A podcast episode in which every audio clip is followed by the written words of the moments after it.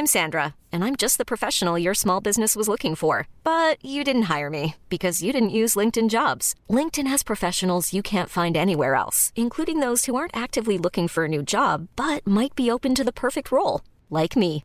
In a given month, over 70% of LinkedIn users don't visit other leading job sites. So if you're not looking on LinkedIn, you'll miss out on great candidates like Sandra. Start hiring professionals like a professional. Post your free job on linkedin.com/achieve today.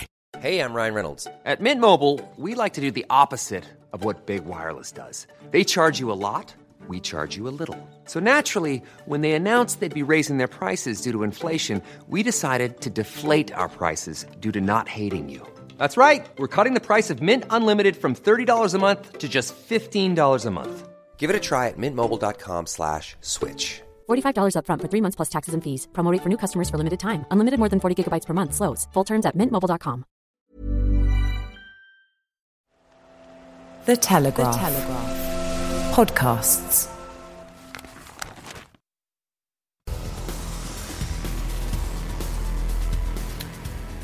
Good evening. Hello. Welcome to Brian Moore's Full Contact in association with the Telegraph and QBE Business Insurance.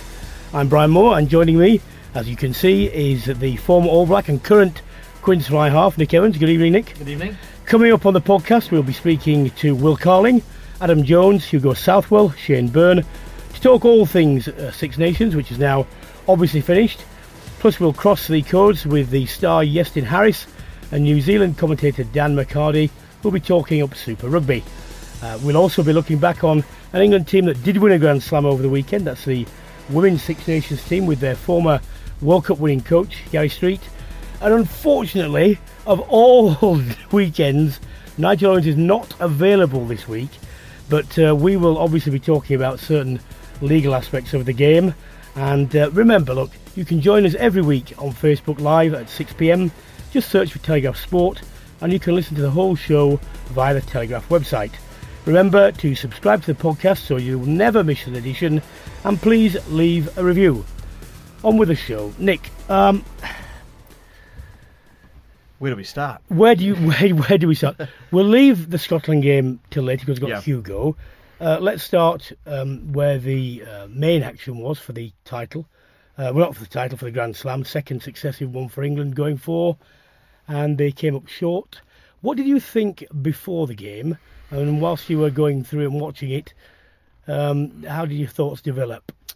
Yeah, I thought it was a fan- fantastic end, fitting end. Um, I actually uh, I tweeted out to the England fans, I know how you feel. Um, the sun does shine uh, the next morning, just shines on New Zealand first, obviously. um, but um, no, look, I think um, it was a fantastic game. Um, and before the game, I, I thought it was going to be close. I, I, did think Conor Murray loss would be a big, big factor uh, and, and help England, but I thought Kieran uh, Marmion was, was absolutely fantastic, was, yeah. absolutely fantastic, and uh, they, they didn't miss a beat. And and uh, you know uh, he slipped losing him in the warm up as well. Mm-hmm. Uh, I thought again, here, here we go.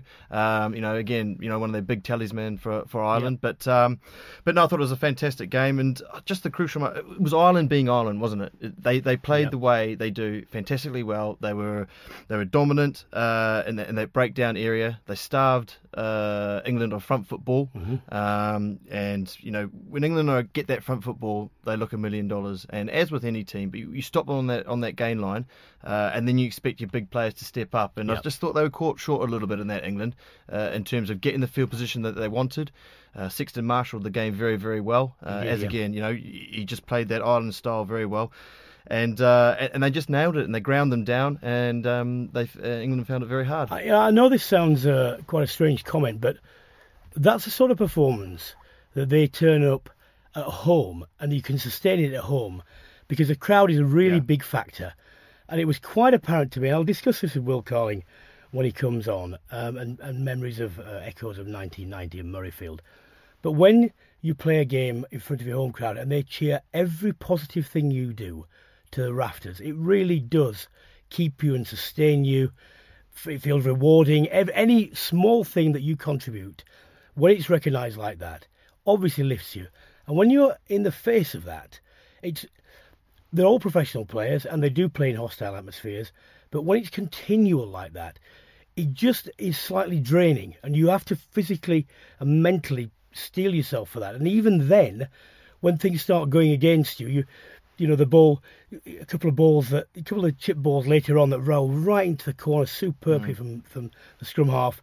You at some point you start to think this is not things aren't happening, are they? They're just not happening. And then you try a bit harder, you make mistakes. One of the big things for me that England have done for a long time, they've only got better at it in certain aspects. Even if you look in before they went into this game, they've got a higher penalty count than a lot of other teams, even when they're winning, and they shouldn't have. Yeah. You know, and certainly more than Ireland. And again, when they're trying to establish momentum in the second half, you had penalties for a high tackle, a late tackle, uh, slapping the ball out. Yeah. You know, and these are all unnecessary, and you will not get any momentum. And when they look back at this, quite apart from the tactical aspect, this discipline element, whilst it's not necessarily costing them points on the board, it's constantly checking anything they do. And uh, conversely, you know, Ireland get the ball and they make full use of it in territorial terms, which puts them back. And the other thing, and you you you take kicks to touch. I want two or three kicks that England made 15 yards with Yeah. Only 15, you know, and Ireland were making 30, 35, and the net gain is, is big. I mean, is that is that too conservative, or, or is it just an error at the time, or, or what? Yeah, no, it's um, it's interesting. Go back to the, the you know the, the discipline issue. It's uh, you said they're not conceding points on the board of them, but it's momentum. It's Yep. it's just such a big momentum game, and games like that shifts of momentum happen like that. You know, like it can be one decision, one high tackle, one drop of the ball, and the momentum can shift from you being on top to Ireland being on top from that. And uh, that is when you've got to be tight. You've got the whole team needs to be tight. And for me, it, it, wasn't headless chooks running around the field, but it, it looked a little bit individualistic. You know, guys were trying to solve things on their own. Yeah. Get it? I'm going to be the one that put my hand up, which is great. Yeah. But we know in a team sport that doesn't work. You know, Itoje, unbelievable series, but he looked like he was trying to solve things on his own. He was going out there. Well, he gave three penalties. away. Exactly off script. I'm gonna I'm gonna solve this. I'm gonna solve this. And unfortunately, like you said, you try too hard and then you mistake. It compounds the mistake. And now after the game, Hartley referred to it. You know, it was one mistake and then it was another mistake and then another mistake. And all of a sudden, the pressure that they had in the 22 on Ireland, they find themselves back inside their own 22 and then conceded penalty and it's another three points. You know, what I've Um, always thought about the All Blacks, um, not all the time, but when they're playing at their very best, they'll try something. The referee spots it, give them, a- bit they won't do it again. No. And um, you know, if they start to, if there's a pattern developing, they'll they'll say, right, this has got to stop. You know, they don't manage it all the time. They get beaten occasionally, but they are the best in saying, right, that part of our game has to improve, and being able to solve it on the field. leaders that you they were, that's where you need your leaders to stand up and go right that's not working you know and the shift from McCaw to Read will be will be is, exactly the same thing. They will say if something hasn't if they've gone in and said right we're going to target the ruck we think we can get mileage there there's a couple of penalties it's not working boom. Collectively everyone in listen to what we're doing we're changing it it's not working this is what happened, and I don't think we saw. I don't, I don't think we saw that maybe. Um, and uh, but but going on to the the kicking thing, I mean it's a big thing. Obviously, in my position, you know, we're always said, you know, try and get as much as you can because the difference between 15 to you know 40, you know 30, 40 yards down Yeah. the field is absolutely massive in terms of your set piece, especially if you're dominant in that area. Um, you know, I of we, we try and give ourselves we're allowed one miss. That, that's usually what I was saying to have a crack. You know, Right, okay. I mean this is Premiership level we're talking Yeah. about here, so a little bit different in terms of the, the outcome there. But yeah, we're allowed one miss to try and go for it because we want to try and get down there. Um, and so technically you have to be you have to be perfect because it's sometimes it's not easy. Windy Stadium, Yeah. um, you know the lines uh, in pressure situations. It's, it's people might think oh it should be easy just to kick a ball out over the line, but sometimes believe me it's not as easy as you think sometimes. So yeah. Well, uh, the the, the it, seemed to me, it, it felt even from a distance to be claustrophobic from an England point of view. You know, constantly people being hounded, constantly people, you know, under pressure, um, in your face and so on. You can only do a certain amount of things um, to counter that, but could England have, I don't know, chipped a bit more? Could they have, uh, could they pick ball up and driven a bit more? Could they have, you know, tied, tied the forwards in from the line out? You know, from afar you can maybe see things that just don't or, sh- or might should be appear to you on the field if you've got the experience. But was there anything that you think? Yeah, I think um, we've got to give Ireland a bit of credit. No, there. I'm not- Uh, I'm not yeah, taking I- anything No, away no, I. I understand, uh, but I think they they put the pressure on. Um, you know, you look at Joseph didn't really get into the game. Um, Watson didn't get into the game hardly at all. Vunipola really didn't get into Billy didn't get into the game as much as you would have liked him. You know, his what you know the big carry for England. I can't remember him going carrying up, getting again the next ruck around. You know, he's in there again and again. Um, the ball didn't get to Joseph enough, and again, you know that that's Ireland putting the pressure on them, and you've got to counter that. And whether that is putting the ball in behind a bit more, turn them a little bit more. Their line speed was quick. Um, you know, you've got Earls and Zebo on the wing. Um, how many contestable kicks did we see on those guys with uh, Brownie? You know, running down the lines and. Uh, and and Watson as well. Fantastic guys, fantastic in the air. Mix it up a little bit. Throw something at the uh, at the Irish because they, they seem comfortable defensively. They seem Oh, reasonably they were. comfortable, uh, and you've got to try and manipulate that and change it. You, I mean, you're a fly half, and Johnny Sexton, he's a warrior first of all. He puts his he puts his body around, but there's more to him than that, isn't there? In attack and defence. Yeah, he's he's smart. He's a very smart and astute character, and um, you know he, he's got that bit of I'm trying to think of a better word, but a Mike Brown about him. You know, he's very confrontational. He loves that. He's a he's a competitor, which is fantastic. Um, but he's also very cool under pressure, which is what I like, and which probably sets him apart from the from the top guys. Is that uh, when the pressure comes on, he knows what to do in the right time and makes decision. And his communication skills of those around him, everyone's on the same wavelength. And he, um, I think he brings the best out of the people. And I, I'm sure he was a massive help to Kieran at nine there. Yeah. It seemed to me. It, they they told him Joe Schmidt would have told Kieran just get in there and pass the ball. Just get in, get the ball away, let Johnny uh, run the show. You just get the ball and get it away because Conor Conor is a very organisational nine. He, Yeah. he he was the catalyst of everything that does well against Ireland. But it seemed to me they just shifted that more so onto Johnny. Let uh, Kieran just get in there, get the ball away, uh, and and Johnny run the show. Well, obviously, as as Kieran Marmion has his confidence developed because um, he realised, yes, not only am I here, I deserve to be here. I'm playing well. Then he started, you know, a couple of runs Yeah. where he made lots of yards, went through tackles, a couple of chips, and he just he just grew. And again, everything he did was cheered to the rafters. Yeah. And you know, I, I think when you get in, he, he must have he must have at some point in that game he must have thought actually, I'm going to stop. I'm going to stop just being not defensive, but No. being told I, I can do a lot more than this. Yeah, and that's Um, confidence. yes, isn't it? exactly. That, that's 100. percent You Yeah. nailed it. That's that, Yeah. that's confidence and uh, doing the basics well, doing the simple things well. Um, you know, the the other stuff, the talented stuff, the, Yeah. the X factor kind of stuff, just rolls on from that. Well, Peter, I mean, uh, Jimmy Heaslip's replacement, O'Mahony, I thought he, he was he was probably the standout forward. Actually, he had a fantastic game, and we just, you know, from an England point of view, they they just could not. I didn't see the stability there, and and the, ter- the territorial things. That this is another thing. If you're losing the territorial kicking battle on a net basis, either from you know ball in hand or from uh, penalties and whatever, yeah, if you're you're forced then when the clock's running down to use things in places like England actually got successful drives, but they were just outside the 22. Yeah. They got penalties from them, which only went 15 metres. You know, if they'd been in the territorial position of being around the 10 metre line or in the in Ireland's half just, those things are starting to get kickable penalties. And I get come back to this one. They get the penalty late in the game. There's still about six minutes left, probably. Uh, they went for the corner. Now, if you mess the line out up, it doesn't matter what you decide because it's not going to work. Yeah. But I just think if you've got five minutes plus left and you can go within one score, they've got to kick back to you.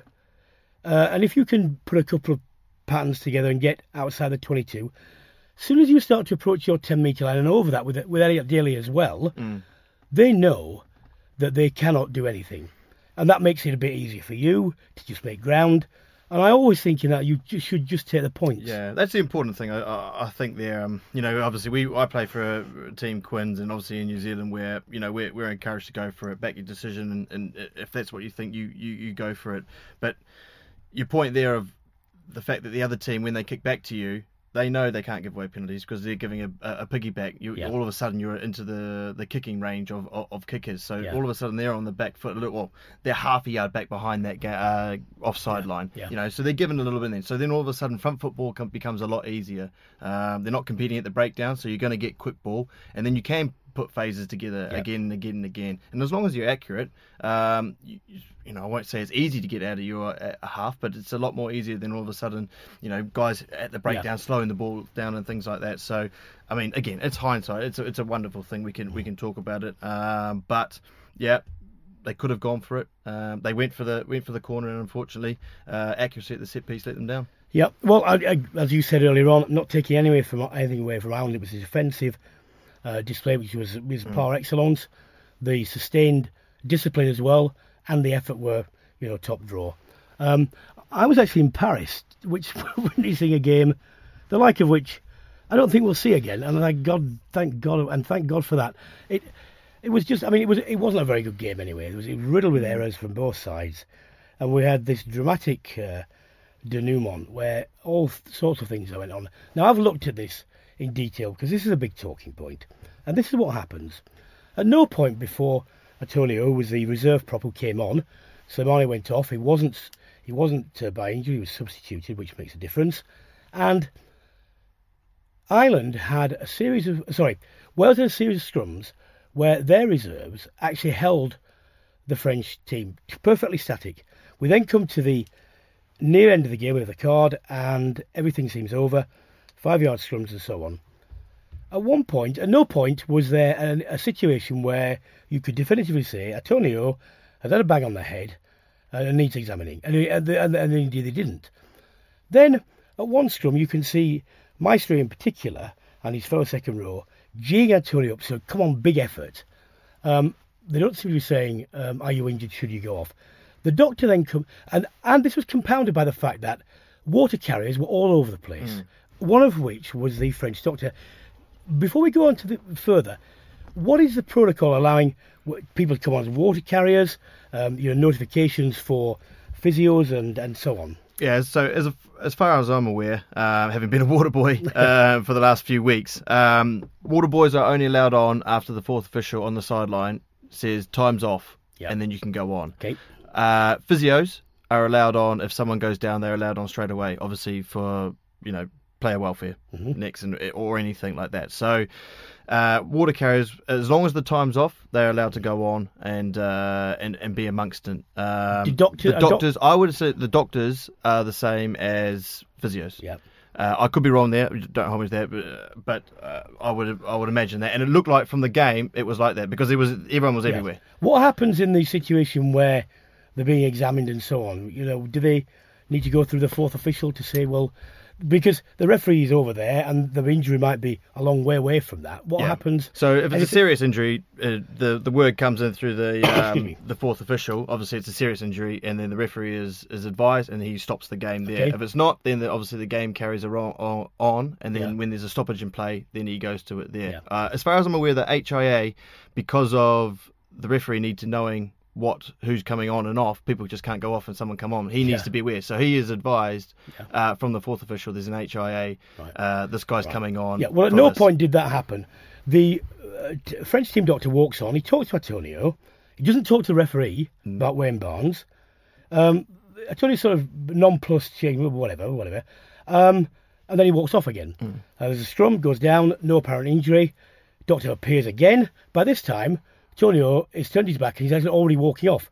Throughout this, Slim- Slimani, who's a better scrummager, um, it was has been warming up the ref, the referee, if you actually watch the game, the referee turns and isn't going to speak to Wayne Barnes at all until Wayne Barnes said, "Oh, wait a minute, um, what's going on? Uh, is he going off? In your professional opinion, does he have to go off for head injury assessment?" And the and the and the doctor says, um, "Yeah, yeah, I, I told you that," and he just trots off, and then the the prop comes on. Now, obviously, usually someone's prone and they're staggering or whatever, but I, I I just couldn't see there was any. And the other thing is, for for HIA off the field, don't you have to? Isn't the protocol you've got to do an assessment on the field first as well? You there's the thing questions and and sort of um, you've got to look for the uh, indicators of concussion before you conclude, yeah, he needs to go off for one. You've got to make some examination. I couldn't see any examination at all. Yeah, I think there's uh, the indicators are, are, the important thing, and, and that's why now they have you know we have people watching the video and going back. You yeah. know, if someone goes down, you know, there's there's people staying on the ground for a certain amount of time. There's the the way someone gets up. Yeah. Uh, there's that spaced look. There's obviously yeah. staggered walking. Yes. Um, not knowing where you are and all that. Because all of it, those are all indicators, and those yeah. are all indicators to say he's had a head injury and they to see if they are indicators, you have to examine it. Well, exactly. You need to be out there. And, well, I mean, we're nearly out. Of, we're nearly out of time, and I, I couldn't see any of those. No. I thought at the time it was sharp practice, and I, and I thought they cheated. Frankly, I mean, straightforward. Um, that's my opinion. I'm sure it won't be uh, supported by the French, but I tell you what, this is an issue that World Rugby they really do have to look at it because the things surrounding that did not they weren't they, they were not tasteful. They didn't they didn't look right. They didn't feel right. And the head injury protocol is there for a reason, a mm. really serious reason. And if you throw a doubt onto that, then, you know, players like you, they may well be in trouble. Okay, that's uh, 20 minutes gone, just like that. Um, remember to keep listening because uh, we're going off Facebook Live, but you can go on via the Telegraph website and we're going to hear the thoughts of Will Carling, Hugo Southwell, Shane Byrne, Iestyn Harris, and some uh, and some others. So go over there and make sure you subscribe to and download the podcast. In association with QBE Business Insurance, principal partner of the British and Irish Lions. Time to talk to the last captain to uh, for England to complete a double Grand Slam. I'm sure that he and I um, probably wish uh, we, we, weren't in that team, but it's Will Carling. Good evening, Will. Well, no, I was glad I was in that team. I just oh yeah, fair someone, yeah. yeah. okay. I'm just I wish that uh, they had emulated it yesterday. Yeah, um, I think we've we discussed the prospects, um, you know, uh, several times, and I I thought and Nick thought that the absentees would tilt it in England's favour, but as the game went on, I started to get terrible flashbacks. I'm only, I mean, I've only had thousands of hours of therapy about uh, 1990 at Murrayfield anyway, but that claustrophobic feeling, you know, everything bouncing Ireland's way, you know, them, you know, making yards and so on, and England giving silly penalties away unnecessarily. Um, I started to think, actually, this is probably not going to be the occasion where they, they get out of the jail. They they can do that. What what were your thoughts as the game was going on? Yeah, I mean, sadly, pretty similar. I thought even in Wales when they were under pressure against the French, they looked far more composed. They weren't making the mistakes that they made yesterday. Um, they just too many of the players looked uh, rattled. They looked uncomfortable. They looked as though the, speed of, of, of Ireland's uh, defence and the way they played it just caught them by surprise. And you know we've been there, and it's uh, it's a horrible feeling because you just don't seem to be able to get a grip. You can't calm anything down and get a grip on the game. Uh, Eddie Jones has been looking for leaders. I mean, he's identified several, and indeed in other games they uh, seem to have, have been able to solve the problems that have come eventually. Um, what, why do you think they couldn't do it this time? I think because Ireland also maintained the intensity. There was no there was no let up from the Irish. I thought they were very clever with the way they played. They were very clever at the breakdown.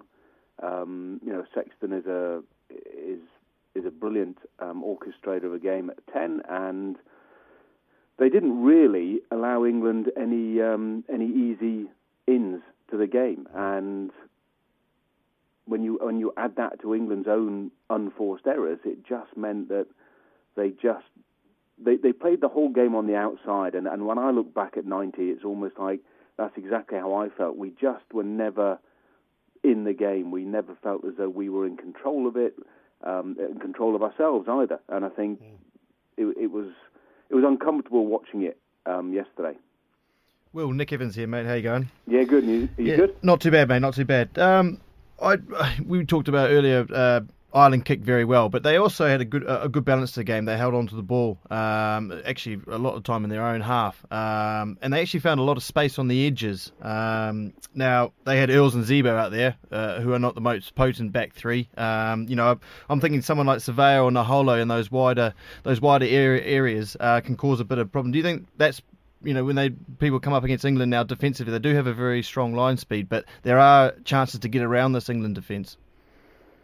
Yeah, I, th- I think England tightened up I don't know what you think now. I think they tightened up a little bit more than they Yeah. had done. Um, and as you say, the Irish didn't manage to capitalise it. I, I read somewhere that uh, was it 75% possession. Yep. W- And when you look at that and you think they only just won the game, that's the bit where if the All Blacks had Yeah. had 75% possession, or the Aussies, or, or a number of other teams, it would have been a big score. So, yeah, I, in a way, Ireland probably will look back and just think, oh, we should have really, we should have turned the screw on them.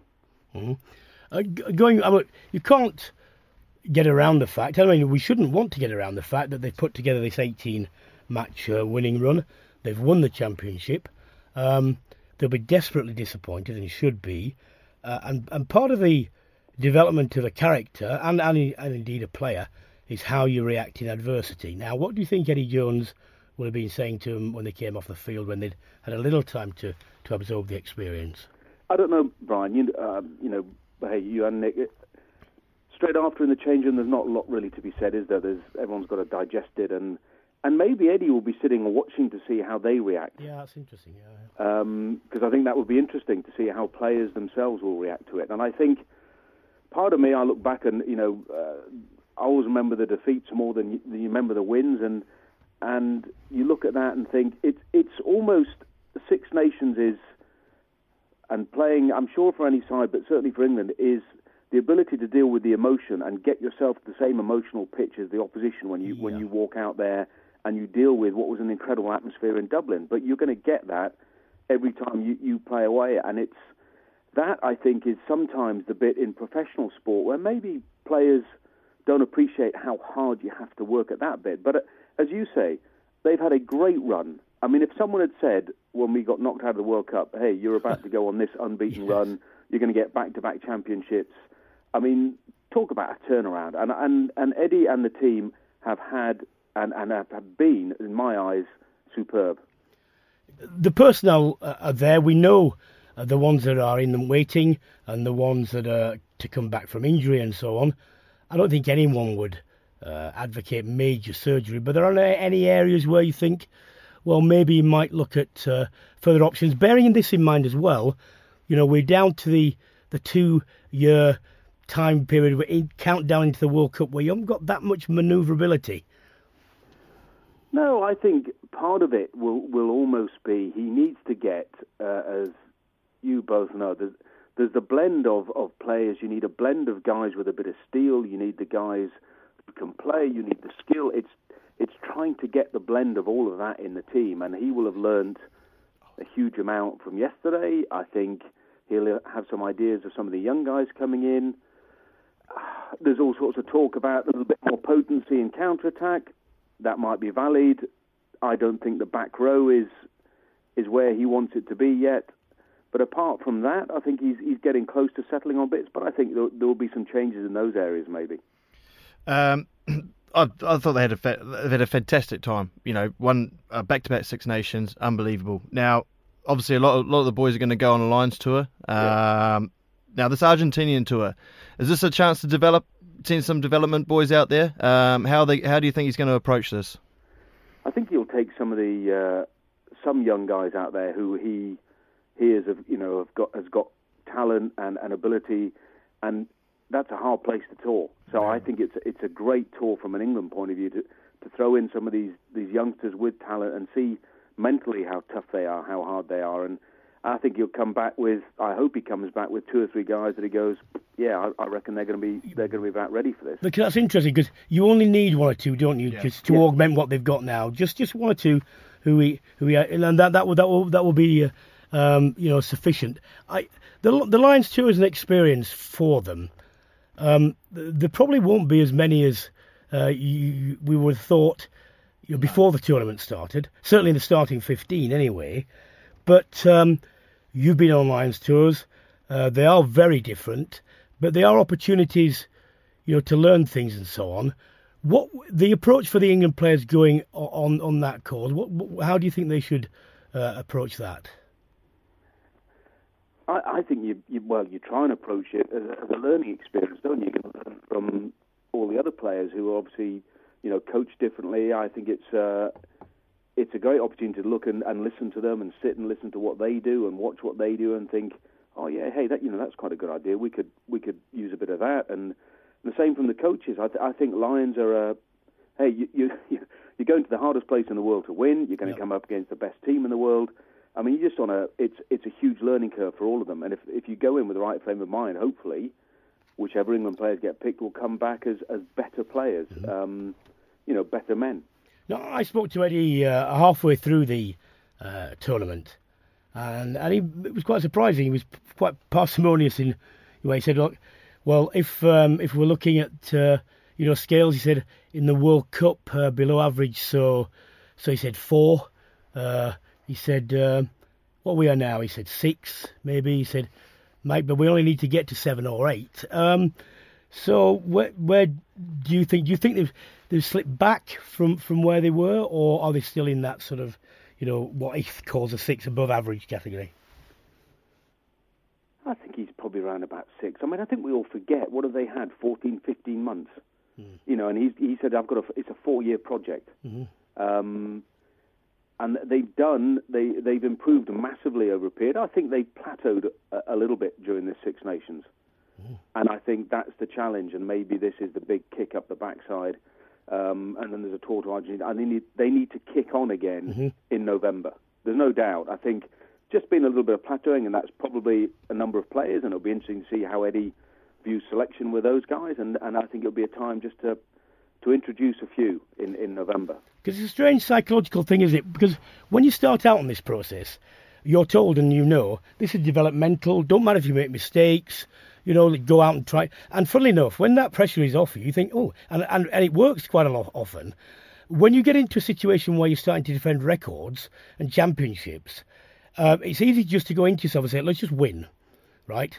And not to actually look at the areas which, you know, hitherto you've just thought, well, let's have a go at this because you've got something precious to defend. And but, but I don't. Brian, do you? I mean, Nick, I'll be interested in your view. Mm. Do you ever? I mean, I'm not being funny, Brian. You, we talk about developmental. Do you want to win every game? Yeah, uh, yeah, yeah. You do. Yeah, yeah. I mean, you, you, know, you can't sort of go, hey, it doesn't matter if we lose to Scotland or France. You know, hey, we're developing. Uh, rubbish. You know, you got to win. I think you got to th- win and develop. I think Eddie would have been really gutted to lose that game. Yeah. yeah. I think I, I you know I think he's very good in the media and he says the right things to take the pressure off his players, but I think he would have been really really gutted. Yeah, and I, I think he would as well because it was like it was a it was just a test of of you know where where where are we and we yeah. just didn't we for, for whatever reason we just we didn't manage we, we weren't there this time and you think mm-hmm. yeah he'll be upset with that. Um, what, I don't want to go on about 1990. Just I'll just make this point because because oh, I, I, could talk all night about oh, it, Brian. Yeah? Please don't. Um, actually, when you look back at that game, though, uh, leaving aside the scrummage issue, we gave away six points um, from foul play, which we'd never done before. And I made this point in the the opening, which I'm certain you didn't hear, but uh, to Nick, w- which was that you know we uh, you know we've committed and are committing still, even when you take into account the fact that England have been winning more penalties than we should be doing, uh, and you know, I, am not. Something has to be done about this. And but what would you advocate? Because bar reading the riot act, I'm not entirely sure how you you go around that. No, I mean I think going back to 90 is like digressing. I I also well let's leave that then. But, but okay, but no, now. no, no, no, just no, because I, I think the one point that needs to be made, and I think was I don't think we ever gave Scotland enough credit in, in our build up to that game. I don't no, think we true. appreciated what they would do to um, to try and change the tempo of the game and tactics. I think we were very fixed in, hey, we're we're playing really well, we're good enough to win. Let's just think about ourselves. And I think that's where a huge part of us were caught out, or maybe that was just me. In terms of, of penalties that to me is is communication and discipline as a team and understanding the damage that you're doing mm-hmm. um, when you give them away. And I think there is a time and a place. It sounds awful to give a penalty away in a game. Um, well, we know, yeah, yeah. But the, but there has to be very good reason why you're doing it. I I agree with you. I think England is still giving away stupid penalties. To me, that's still part of an education, O'Brien. If we're mm-hmm. if you're looking at England as a team, I think we're a little bit down in terms of skill. I think we're a little bit down in terms of um, knowledge, education, and, and all those bits, I think Eddie is probably desperately trying to improve. Uh, and I think, um, and penalties are a result of lack of thinking at crucial times. I, I tell you, what's just come to my mind is, is the most effective behaviour modifier in this situation is peer group pressure. Yeah. You know, you, this is when, um, you know, if you know, you make it quite. But you don't have to shout at people. You, but, but you know, you can't give. You, you must make it plain that you know you've let us down, not just yourself, everyone else. And then I think that then, if you get that, if you can inculcate that into the team, that these are not viewed at all well, then you know that as much as anything probably you know, is is is and, the thing. And, and, and, Nick and I don't know what it's like in the modern game, but when you sit down, uh, you know, as team to, to review what went wrong and everything else, not the point, of, but that's the time when, when players and, and people should be making it abundantly clear to everyone else that is out of order, guys. You know, you you're making big, you know, um, indents into us as a team by giving away stupid penalties. And it's much more powerful so much more powerful coming from your peers than, yeah. than a coach standing up there yelling at you, things like that. And unfortunately now, but the game's moved on where people, there's so many oh, little precious little boys around now that sometimes you can't do that. You know, what you've got to be selective. What? You do. Oh, I'm sorry. Like that, you've got a individual management of players now is very, very important. You can't. Some people will just switch off. Some really? people switch off. Yeah, if a coach does, I'm talking from a coach's oh, point right, of view. Yeah, yeah, coaches. But if a player does it, it's Okay. very, very important. Yeah, from a coach's point of view, if you just get up there yelling, yelling, yelling, yelling, it doesn't work. Put, some some players will just switch off. Well- but a player from coming from a player, from a player to player, peer coaching, peer Nick, that- criticism. I mean, that's a whole different um, podcast. I know, Brian. Yeah. But I think that, that to me, in terms of you know lack of sort of mental strength or Yeah. or honesty, I, I find that amazing. Well, that, actually, we'll just finish on that because the honesty is his thing, and some of the best sessions um, that that I ever had at any any level were when actually the coaches just left you, yeah. Yeah. and then you gave it to each other, knowing with the, with the, with the caveat that it stayed within that room, Yes. but you were brutally honest. But also, but Brian, the caveat was this is not just to point the finger and work out who to blame. It's No, it's- like, guys, get better, This yeah. is to work out how we don't make these mistakes again. Yeah, and, yeah, very um, much and it's all about winning, and therefore let's learn. Fair enough. Well, Yeah. we, we, Can I just say this of is course. this is very uncomfortable because you guys have just won back-to-back Six Nations. You've just equalled the world record. The English I know would be crowing and saying you're the best in the world. Have you guys matured? Yeah. This is unbelievable. No, we're becoming miserable like we're I'll becoming go back to miserable that, like Nick. I've got a load of Kiwis. mates here. I'm going to go and crow about how good Yeah, they are. nice. Yeah, yeah, very good. Thank you very much, Will. Uh, pleasure. Cheers. Cheers, guys. you should mention that. We I mean we I used to look at the New Zealand attitude things, uh, and the, the public constantly moaning about this that, and the other. And you saw a team, be, but actually, when it comes down to it, if you want to be the best, and you've got to keep being sustainably and keep going on as the best. There's no other way, is there? You have to pick up on what goes wrong. Yeah, you do. You You've just got to do. improve. It's the, way, it's the only way you're going to improve. It's the only way things get solved. Um, and you, you've got to be strong enough to take the criticism and constructive criticism to um, to get yourself over the line, to get yourself into a, into a better place, and to improve what's going wrong. Because we're all- you know we're all aiming for that perfect game, and uh, you know you've got to always constantly strive to improve. Yeah. Well, someone who um, will have had a big smile on his face, I know, uh, on Saturday evening. But This will probably be the same whichever the way the result went. Is the former Ireland Lions hooker Shane Byrne. Shane, good evening.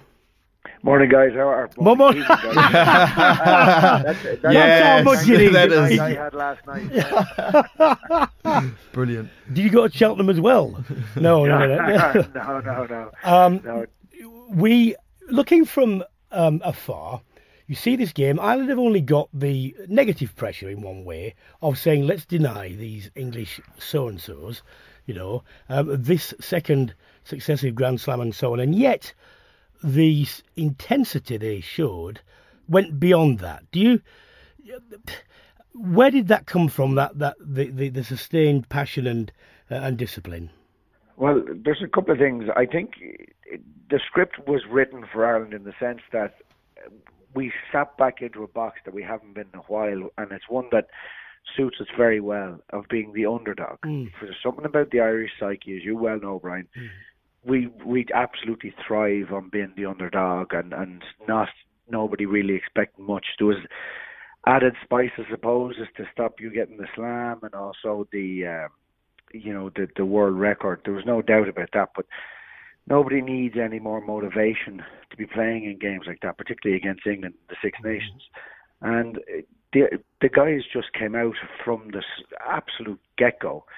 And the thing that surprised me it was it was like England didn't expect that to happen, whereas everybody knew that that was going to happen. Mm-hmm. Like, there's no way that Eddie Jones could have expected Ireland to be in any way passive. You know, after the disappointment they had against Wales the week before, even from the, an individual's point of view, because I know players will say they don't think about it, but the Lions thing is real. So many guys needed to have a bloody good performance. Mm-hmm. So there was obviously al- always going to be a, a, a reaction from Ireland. And honestly, it was like England didn't expect that to happen. If you look at the tournament as a whole, uh, you could make one case and one argument for saying, you know, England uh, will be very disappointed about this result, but they won the tournament. So to that extent, they fulfilled something. Whereas Ireland, you know, they had performances which were just substandard. Um, Yeah. And yet they pulled this out. How do you think they will look back at this tournament? Oh, it will be tinged with a bit of uh, missed opportunity. There's no doubt about it. There's, there's, if it's looked on, it is looked on now because obviously, look when the celebrations die down and you're just having a chat with a guy at a bar, and it, it really is. Everybody still goes back to it. Is that we all knew that this kind of performance was in this team, and what Joe Schmidt now has to do is to get away of getting these guys to do that week in, week out because the consistency just wasn't there to Six Nations at all. And um, it was there for the November International, so whatever he did then, it, it worked to a certain degree, but it just, he got it wrong. The psyche, I don't know what kind of preparation or what it was. We were caught napping in, in against the Scots. And then beaten, we almost did the, to me the same thing that England did uh, at the weekend. There was that we di- almost didn't expect there to be a backlash, and that's the thing that Ireland now has to move on from. If they want to stay up in the top echelons of the rugby, they have to get this consistency and not dip down below it. Because, as you saw, to a man, every player had a fantastic game yesterday. And the passion and pride and the aggression and the skill set, everything was there that was needed. So why the hell didn't we do it in all the other games in the Six Nations? Shane, Nick, uh, Nick here, mate. Um, Hey, Nick. Hey, how you going? Good. Um, uh, Kieran Marmion, we- you know, I, we talked about at the start of the show just how much of a loss I thought, um, you know, Conor Murray would be. Yeah. But he just did not miss a beat uh, when he came home. What you know, talk to me where he's, where he's come from, you know, and uh, the influence that he had on the on, on that performance because I thought he was brilliant. He was brilliant, and, and you're dead right. Of all the changes and, and movements among the team, that was the one that everyone was kind of going, gee, like Conor Murray is a guy who's really in a purple patch at the moment, and he was playing some superb rugby. And uh, we were just concerned if Marmion could do it. But like, if you actually look at him week in, week out, but with Connacht, Yeah. he is a slick operator. His delivery is very fast. He's tactically very aware. So we were probably actually been a bit harsh on him and, and been a bit concerned because this guy has been in the squad for a couple of seasons now, never really got the opportunity to get going, and he just hit the ground running. And but in fairness to him, he he did what he's doing week in week out anyway. So it it he is that good of a player, and, and thankfully we do like Conor Murray is is you know when he's fit, he's absolutely essential to what is good about so much with Ireland. But it's good to know that Kieran Murray is there and will keep him on his toes. Where does where does this uh, Ireland team go now? Well, uh, development wise, you know, uh, we we talked about uh, back three. I mean, Jared Payne coming in, he looked, Yeah. you know, seventy minutes. He he was he was hanging at the end there, but oh, he was a bit, yeah. yeah, but he was he was brilliant. Um, you know, where, where are the where are the new guys, the new blood coming through in, in the positions? Um, what can we see in the next maybe you know twelve to eighteen months? Well, I, I I don't think you're going to see too much change in the team. I think this this 23 will will really be the core of it. But Joe Schmidt, every side that he ever takes on with Leinster previously, he's very good at developing a squad. And the stats I think came out there last week. Ireland, we have more new caps, or one of the one of the highest rate of new caps. You know, if you take from when he comes on in tenure, and we now have in every position that okay, there's guys that we would love to start all the games. I suppose Johnny Sexton is is the obvious one. Yeah. But there's no doubt about it. We there, there's Jackson and, and there's guys going down. You're almost down to third or fourth guy, and there's mm. still guys who have gained experience, and they're guys that can go through.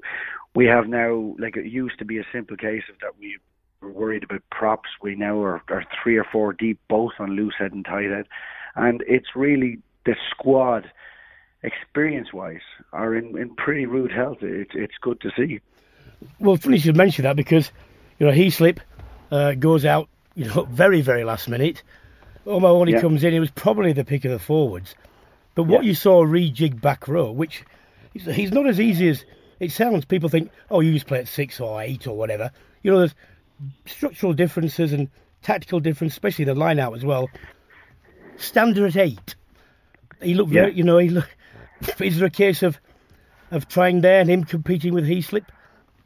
Well, you see, Stander is an ace. Like he plays week in, week out with Munster at ace. Like that, that's his natural position.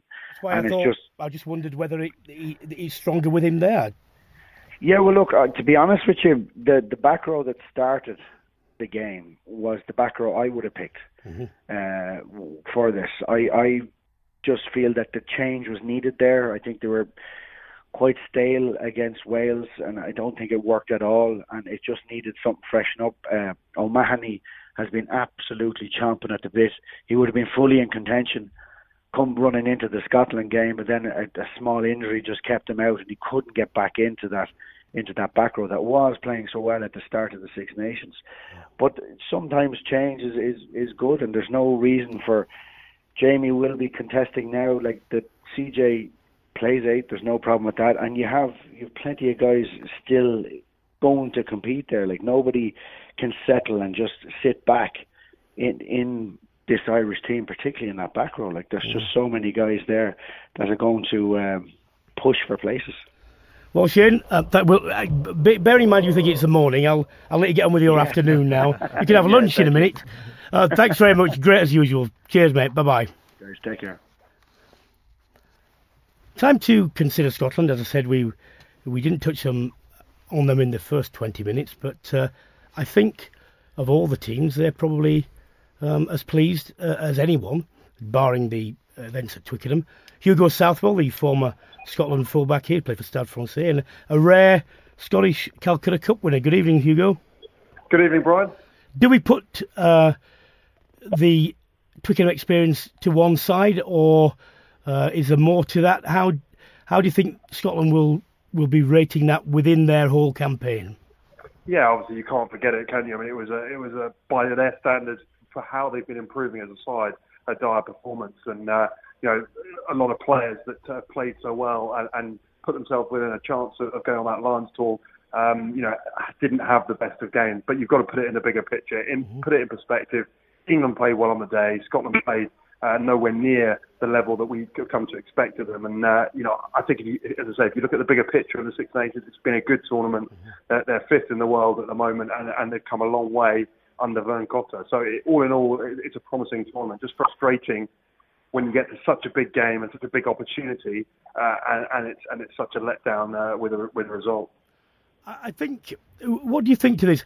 I I think it is a signal to Scotland's players. Look, unless we are absolutely on our game all the time, we are not the sort of side who can have an off day and just go through and, and, and find a way to win. We really do have to approach every game like that. Because if we do, then we're great in the sum of parts, but we don't have necessarily enough um, you know, superstars just to pull games out for us and rely on, you know, something happening. No, I totally agree. Scotland have got to be at the top of their game uh, the whole time, and I, and I think it's more the top of their game mentally.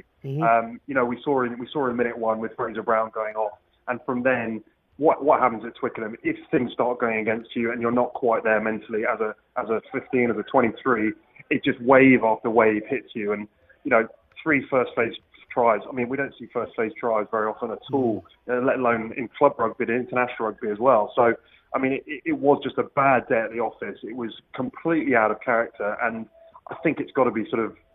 You're never going to forget it because it was such a big game for, uh, and so much was at stake. But um, I think that sort of result and that sort of performance, um, like with the best teams in the world, will, will egg Scotland on in the future, and, and to make sure they don't have that again. Hugo, Nick Evans here, mate. Um, it was mate, a, how's it going? good. Um, it was a fitting send off for Vern Cotter. I've never seen him that emotional. I mean, a big Kiwi lad.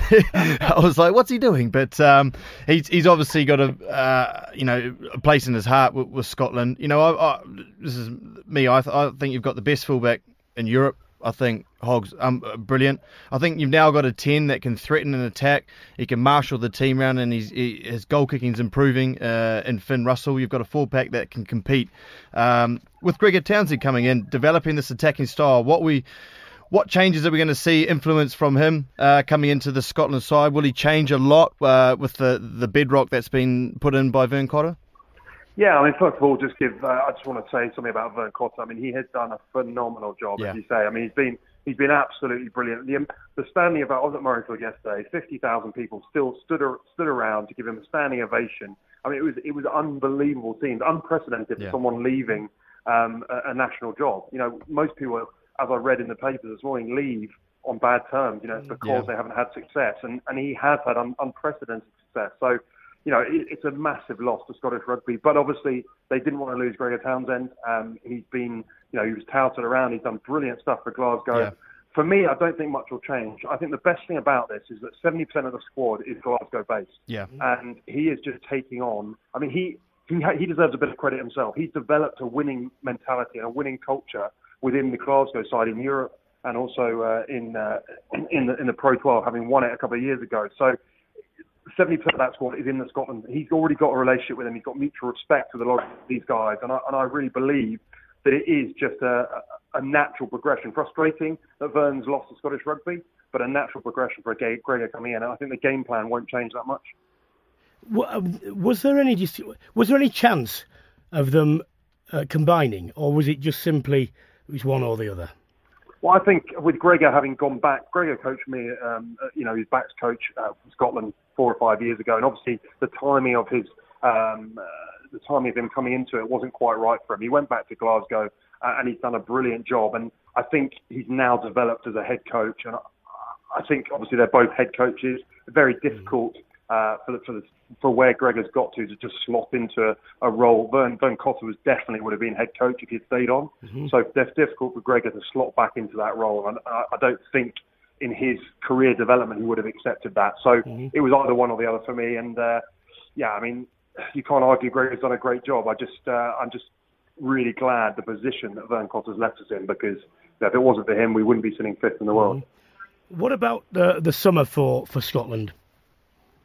Yeah, well, I mean, it's all about you know, it's all about improvement, development, um, and I know it sounds uh, a bit of a cliche, but but Scotland are on a, on a journey. You know, like Eddie Jones goes on about this journey the whole time, but with Scotland they very much are, and they are improving. The last, despite that game last week against England, over the last 12 months we've seen some results that we haven't seen for a long time in Scottish colours. So mm-hmm. there is a general belief now, uh, rather than expectation.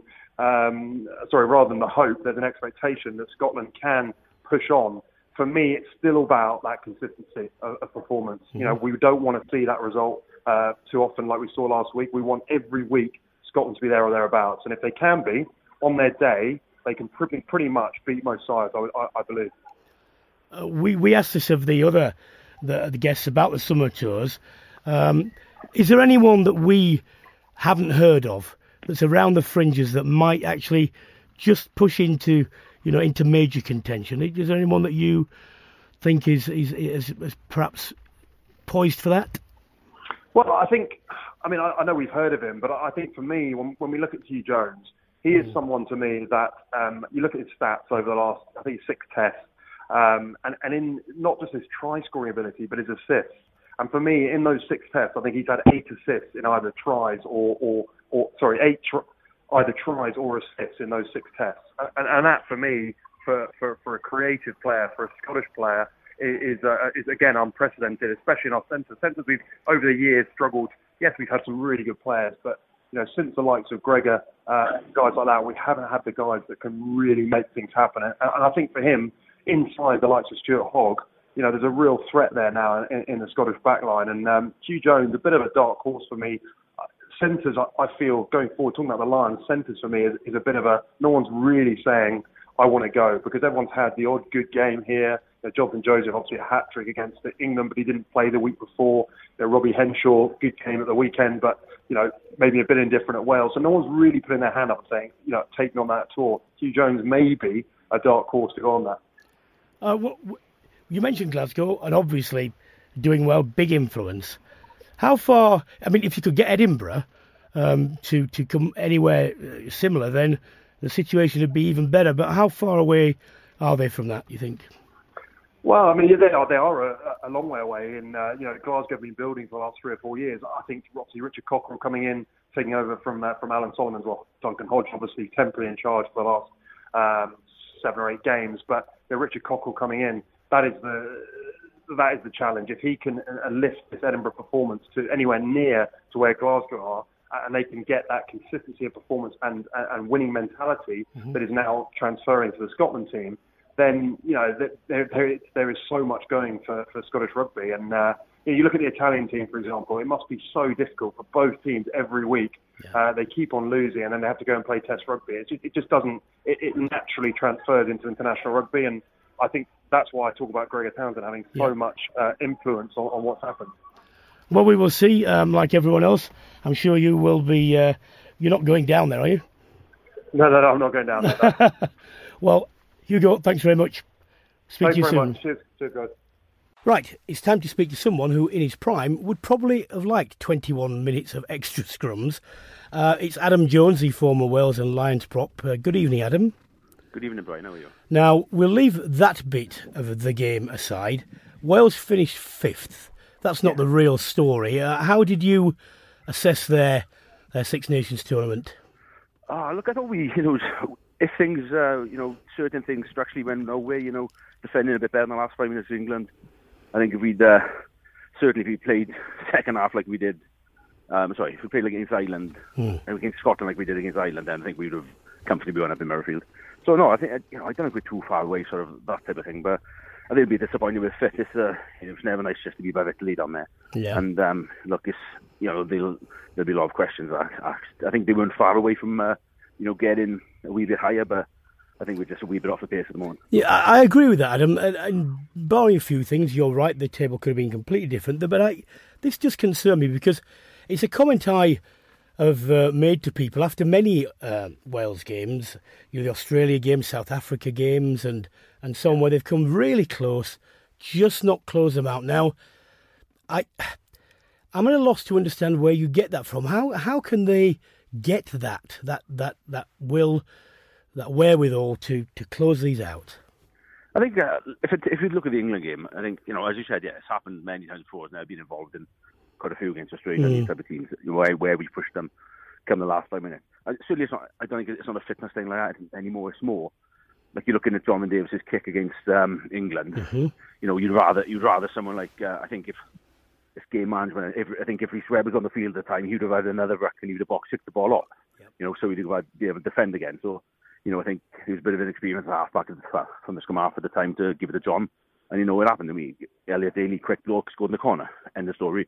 You know, big game lost. But um, no, it's not. You know, it's a lot. Always, it's always though. You know, working in training, and uh, you know, I, I think sometimes if if it is the mental attitude, I think it's. I think maybe the training field isn't where you need to do it. You need to, you know. maybe they have to have uh, game management lessons or whatever. How you know, just just understand the game better, you know, and uh, but no, I think it's something that happens. It happens far too often. Mm. Again, it happened when I was playing, so it's not as if it's a new thing. But um, I don't know. I feel, you know, I feel sorry for the boys. You know, I'm friendly with. You know, I'm, I feel sorry for someone like Alun Wyn, who was his first campaign as captain. You know, and um, but we can. You know, I'm sure they'll bounce back. What about the uh, the Howley factor? Now, what's your view on this? Because a lot of people around Wales are saying that the extra bit that's missing uh, is Warren Gatland, and that Howley, on his own, is not able to carry the uh, the whole the whole thing. Well, again, again, it kind of people say that we we won the Six Nations last time in 2013. You know, we you know we had that game against England when we won it and stopped them winning the Grand Slam. And uh, Rob was in charge of that. You know, I was, you know, uh, but look, Gats is Gats is his own sort of. He's got a sort of uh, aura about him. I think you know he's you know, especially from a forwards point of view, you're kind of you know, he keeps you on his toes. He, you know, he, he used to work you very hard, um, physically and mentally. You know, um, you know, he's no, um, you know, he'll always be sort of getting into him, um, sort of play different mind games to you. But look, I, I don't really know. Um, you know, I, I thought to be a bit more, um, a few fresh faces in there. Maybe the, the last year, I'm surprised the new coaching said about a, you know, the long-term contracts given them again. But you know, I think Gats is here till 2019, isn't he? And uh, but I, you know, he's he is kind of vital with how the Welsh play. You know, we can get the boys revved up, and you know, but then seeing that Rob won, well, we won the championship. He was a coach when we won the championship last in 2013, so you can't really go criticising too much. Although it hasn't been particularly good this campaign. Well, the results haven't. I mean, No. some of the, some of the performances have been in top draw for parts of the game, and Yeah. um, I, on Saturday, uh, you know, I watched Sam Warburton's kick go end over end over end, Yeah. which was very unusual. Go dead, and he did tremendous rugby work. And I thought it was a turning point of the game. Let's go. Let's go now to this quite extraordinary period. Um, You know, from four minutes before the end of the game. Now, um, what you're in the current game still. You're not too far removed from the international game. What do the elite referees say, if anything, to you before the game about how they're going to approach the scrum? It's, certainly, uh, what what I've kind of worked out is a lot different at club level than international level. I think at international level they've been given a kind of remit to you know get as many scrums um, played as possible. Like uh, certainly with uh, playing in the Premiership, there's a lot of resets. I know there's a lot of resets in the, the French game yesterday, but you know there's a big emphasis with us in the Premiership with you need a gap.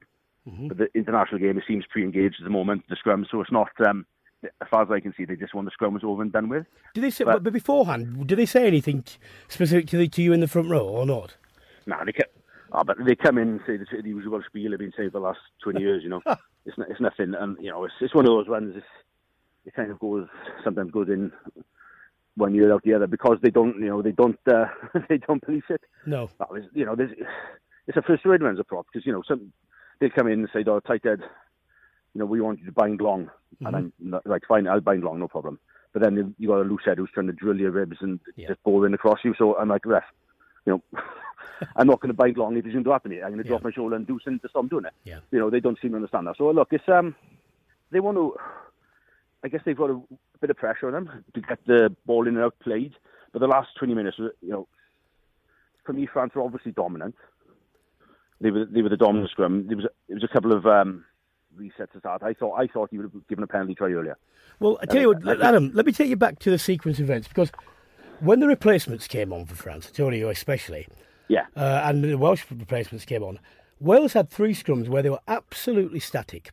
Yeah. Uh, they yeah, held them, uh, and then it got towards this series, uh, the start of the series towards the end, and they went for it a couple of times, and they didn't get anywhere really, which is a reason why I think he didn't afford a penalty try because he wasn't certain he was going to be there.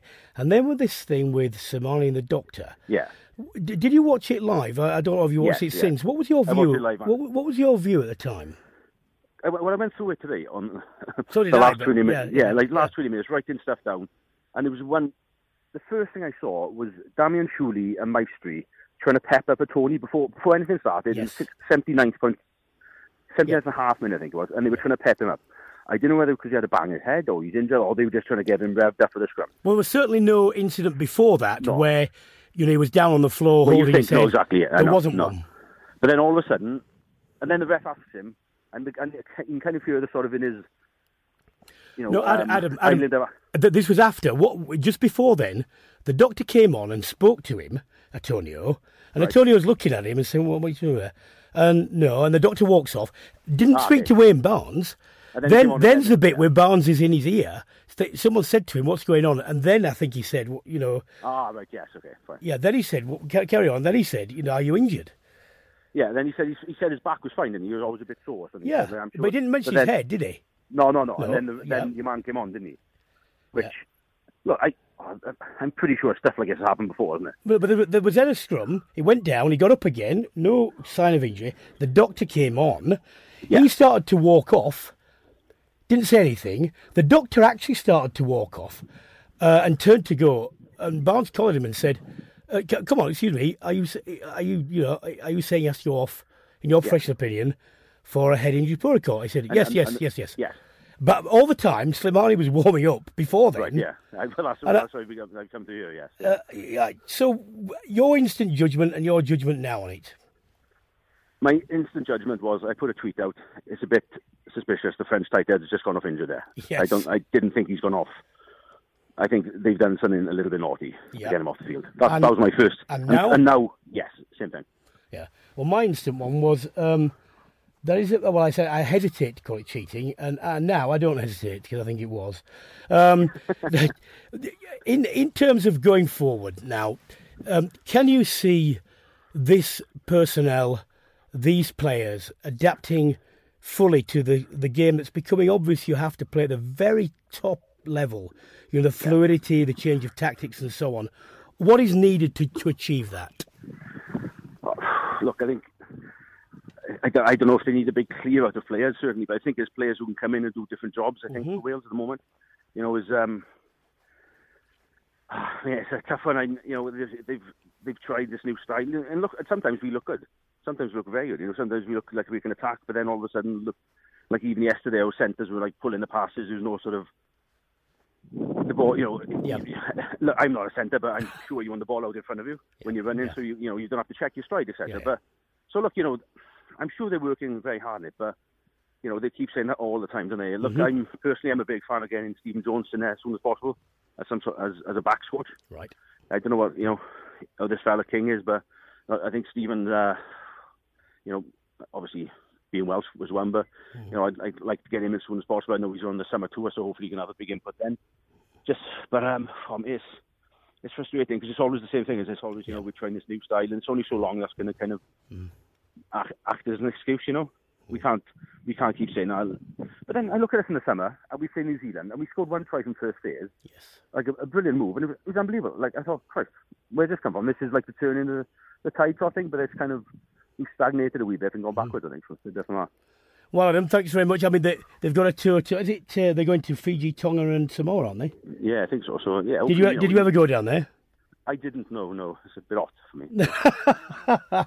Well, um, good luck for the rest of the season with Quins. Thanks very much, mate. Cheers, thanks, mate. Cheers, Cheers, One England team, well, actually, two England teams did win Grand Slams uh, over uh, the last weekend. The under 20 uh, team and the Women's Six Nations was won by England, and I'm very pleased to speak again because he's a regular contributor to the England Women's World Cup winning coach, Gary Street. Good evening, Gary. Evening, Brian. How are you? Uh, I'm not too bad. It, it went, uh, you know, down um, everything on the last game uh, for both sides, and England come out. Well, they were fairly comfortable winners in the end, uh, 34-7. Uh, how much of a of a, a reflection is that on the professional nature of the game? I think definitely in the uh, the second half against Ireland. Um, first half pretty even. Um, Ireland uh, competed really well, and then as the second half grew on, the, the quality of the England bench, the the overall fitness. Um, meant that they ran away in 34-7. You know, it looked a really comprehensive win on paper, but it, it really took to the last 20 minutes or so to, to really change the tide. England aren't necessarily in in a situation where they're going to lose a, lose a lot of the experienced leaders at one time. But um, are, you, did you put in place, or is there in place, a succession program to replace the ones that have, you know, will go eventually? Yeah, we tried really hard at that, and, and obviously that's the long-term goal for everybody. And um, and there's, there's there's a lot of good players in in, in France. Uh, France as well have got a really strong um, strength in depth. I was I was over in Bordeaux on Friday night for the England under 20 um, girls against the French uh, under 20s, and and that the French under 20 side are fantastic, and um, and beat us again over there, and, and I think that's what everybody's now striving for, and. And with the sort of the new professional nature of, of women's rugby, I think that that's going to be even more paramount going forward.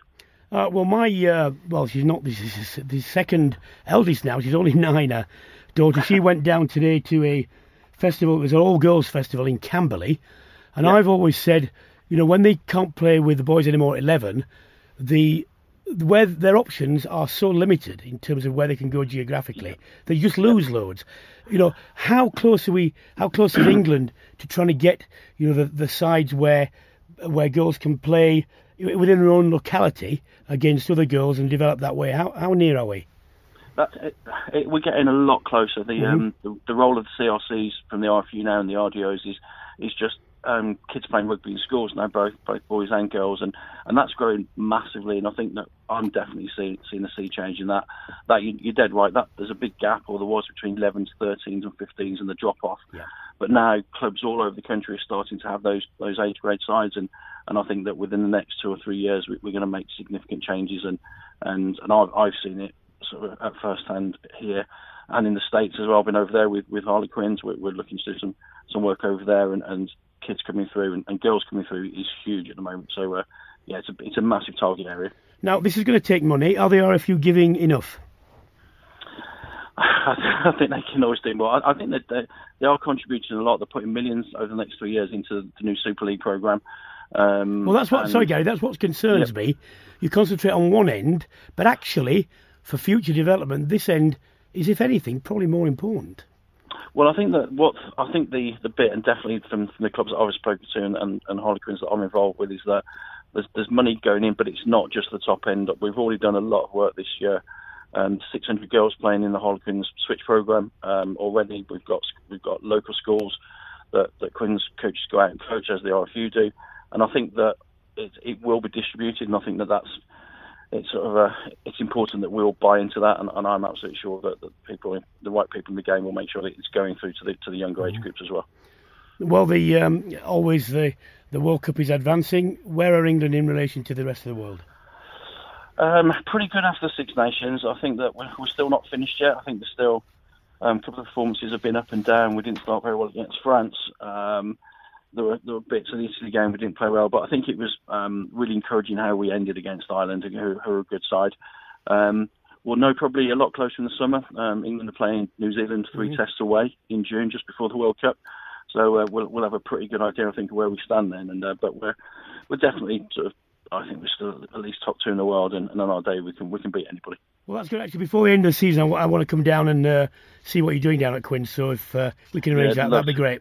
Yeah, I'd love to, Brian. That'd be great. Thanks very much, Gary Street. Time now to go uh, to the different code, the great game of rugby league, with uh, one of its former superstars, uh, Iestyn Harris. Iestyn, good evening. Good evening, mate. Now, I think uh, have you been at uh, Wigan today?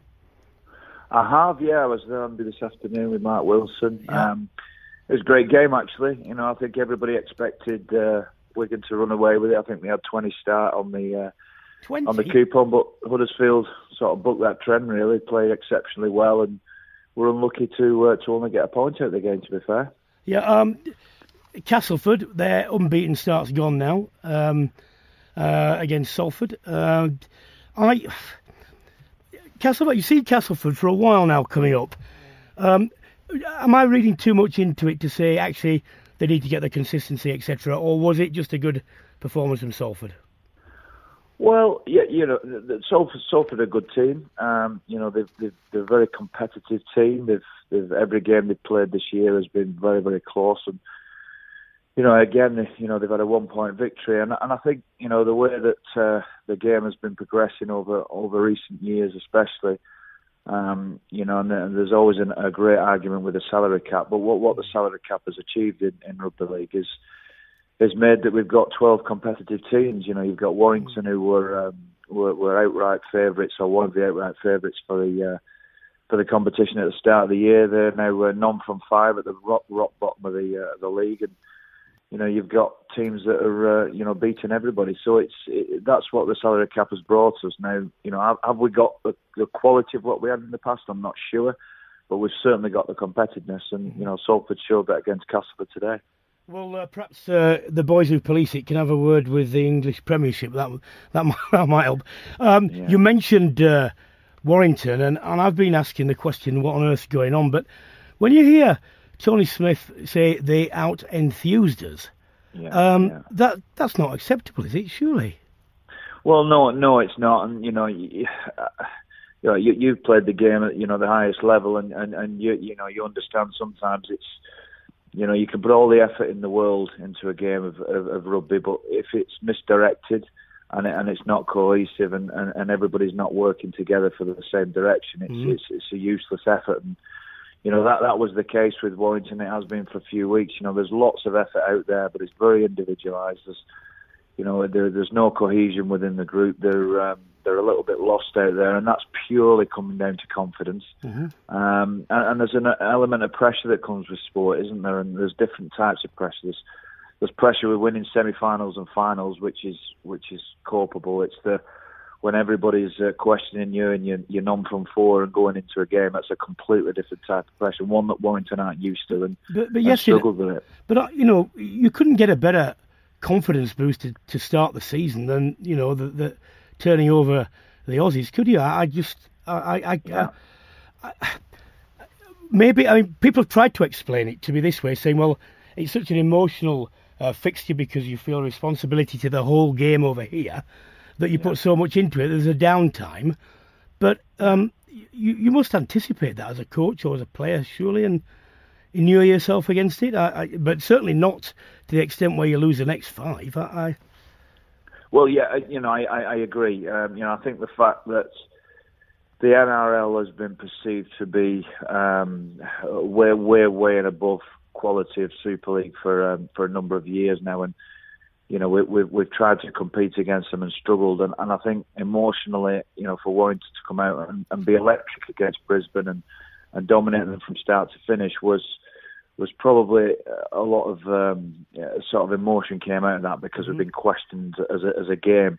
Uh, and, and, and probably took the foot off the off the gas a little bit. And Castleford learnt them a lesson the week after, and then all of a sudden, when you when you become beatable, everybody looks at you and say, "Well, can go and get these guys." And and I think that's what Warrington have had. Actually, teams are going against them there, which in previous years they may have been beaten before they went out there. Uh, now everyone's looking at them and saying, you know, we can get you guys. And they've got a few injuries, yes, but you know, certainly they should be better than uh, none from fives, definitely. Uh, how well do you? Uh, well, I'm not saying out of ten, but tell me your thoughts on the contribution that uh, Neil Jukes is making at Leigh Centurions, because from the outside it looks to be very good indeed. Yeah, he, he is. He's doing an exceptional job.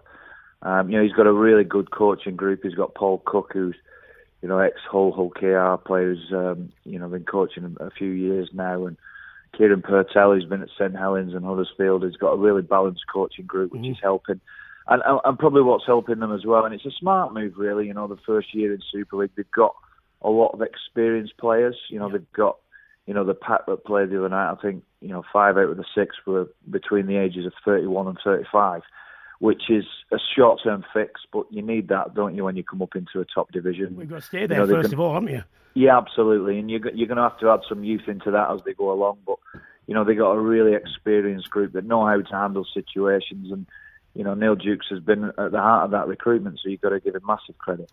He also mentioned, and this can be a factor, and I wonder if you could tell us how much. Uh, the the atmosphere when uh, when Leigh Leigh played at home. He, he called it a cauldron. He called it. Yeah, it is, and you know, they, you know, they, they don't get massive numbers, but you know, it's, it's a reasonable. You know, they had seven thousand uh, the other night, but you know, seven thousand felt like, you know, twenty five thousand with it with the noise they make, and mm-hmm. they're very hostile uh, group of fans, and, and and it's difficult to play there. And I, you know, I was speaking to a Super League player over the weekend who said that they went there the week before for for Huddersfield, and they said it's an absolute nightmare to play there, and and if if you can get that atmosphere at home, and you know you you get away teams that don't look forward to coming, you, are halfway there, aren't you? Mm-hmm, yeah. Uh, and and certainly that's what they've achieved there, which is fantastic for them. Well, um, Leigh sitting third. They got Wigan, uh, I think, uh, next, um, and put five tries past Widnes, um, who are you know they're not performing as well as Denis Betts certainly wants, and I thought they would no. do. Um, was that just a routine win against a, a, side that are not playing well, or is it, you know, an indicator that actually you give them uh, enough room and they'll, they'll, they'll put you away?